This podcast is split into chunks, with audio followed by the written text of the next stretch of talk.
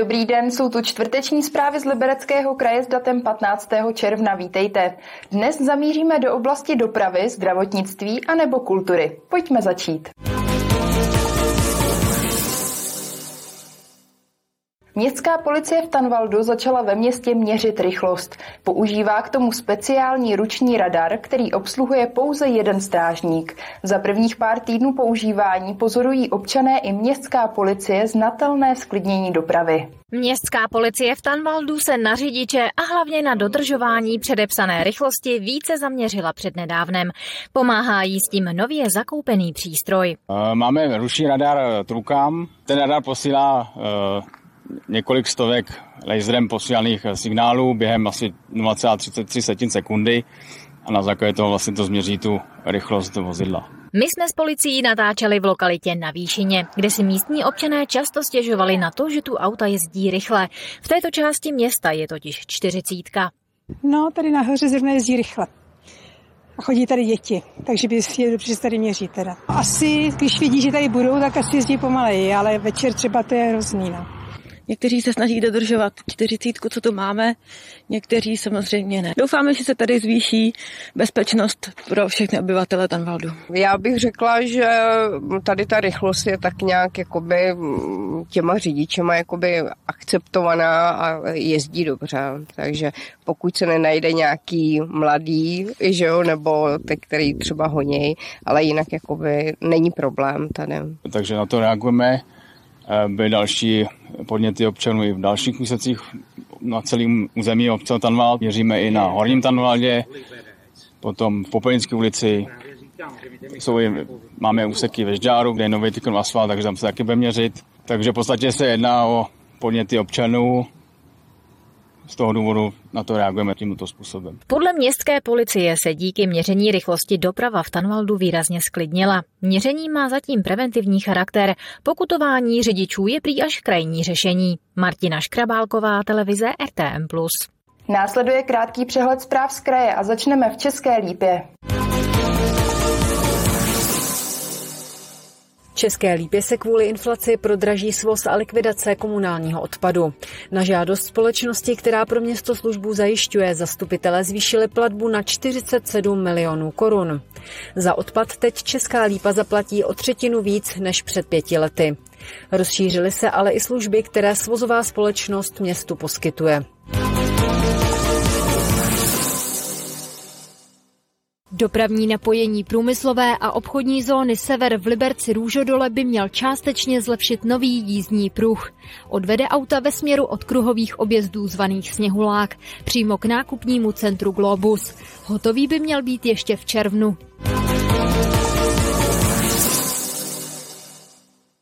Počty divokých prasat na Liberecku, u kterých veterináři potvrdili africký mor prasat, dál stoupají. Za poslední týden se mor potvrdil u deseti uhynulých a jednoho uloveného divočáka. Vyšetření nejprve potvrdilo nákazu ukusu uloveného na začátku června v honitbě Raspenava Peklo. Další nakažená zvířata byla nalezena v katastru Horních Pertoltic a jeden kus v Černousích.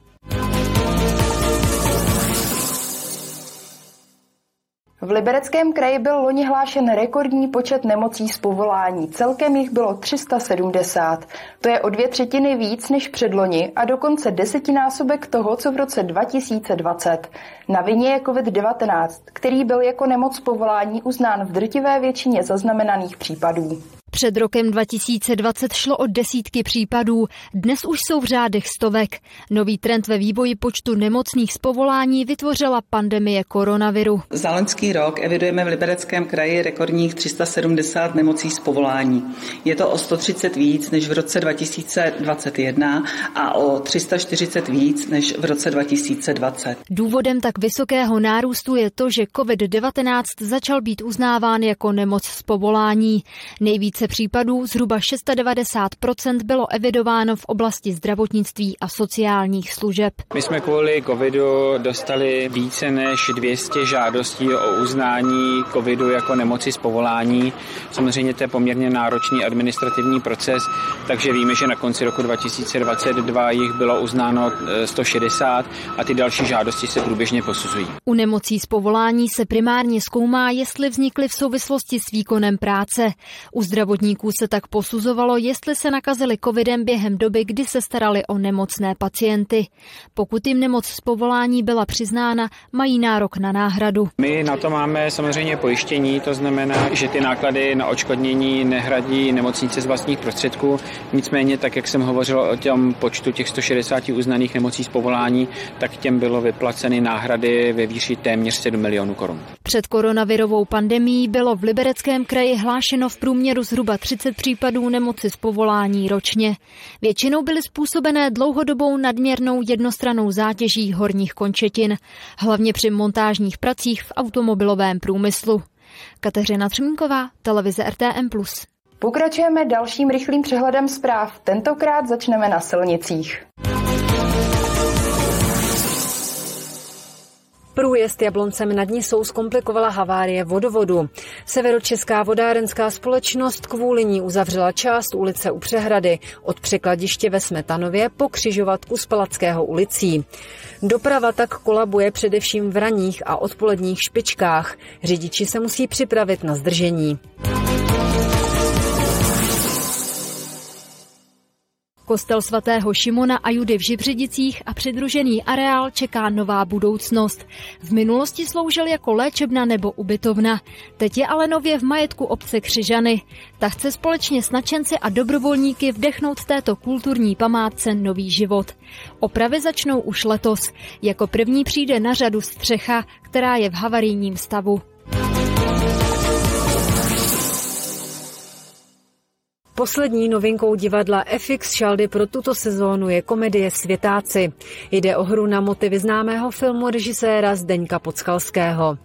Liberecká adaptace se bude odlišovat tím, že děj není zasazený do 60. let minulého století, ale do současnosti. Smyslem komedie je porovnat rozdíly v dnešní společnosti.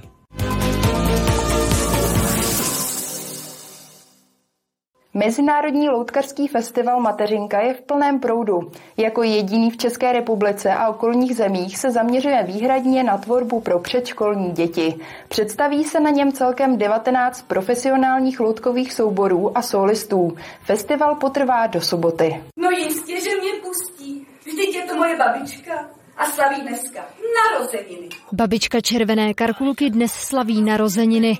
Tato autorská variace na klasickou pohádku je jen jedním z desítek představení, která 27. ročník prestižního mezinárodního festivalu Mateřinka nabízí. Já jsem tady viděl v tři kalkulku babičku, e, myslivče, tátu a maminku. Mně se nejvíc líbila ta večice, protože byla nejchycejší. Líbil se mi tam ta fotka, líbila, líbilo jsem si, jak, jak ji tam honil a jak byla v břiše. Nejvíc se mi líbila kajkujka. Mně se líbilo, jak to bylo napínavý, protože ten vlk vypadal, že sežere tu um, karkulku. Na festivalu vystupuje celkem 19 profesionálních loutkových souborů a solistů. Máme tady divadla z Německa, z Dánska, ze Slovenska, z Belgie a o tom je festival. Během celého festivalu odehrají, tuhle jsem to počítal, asi necelých 45 představení a k tomu ještě máme my, jako naivní divadlo, hrajeme každý den na náměstí takové malé představení v obrovském slonovi v jeho břiše. S návštěvností jsou organizátoři nadmíru spokojeni.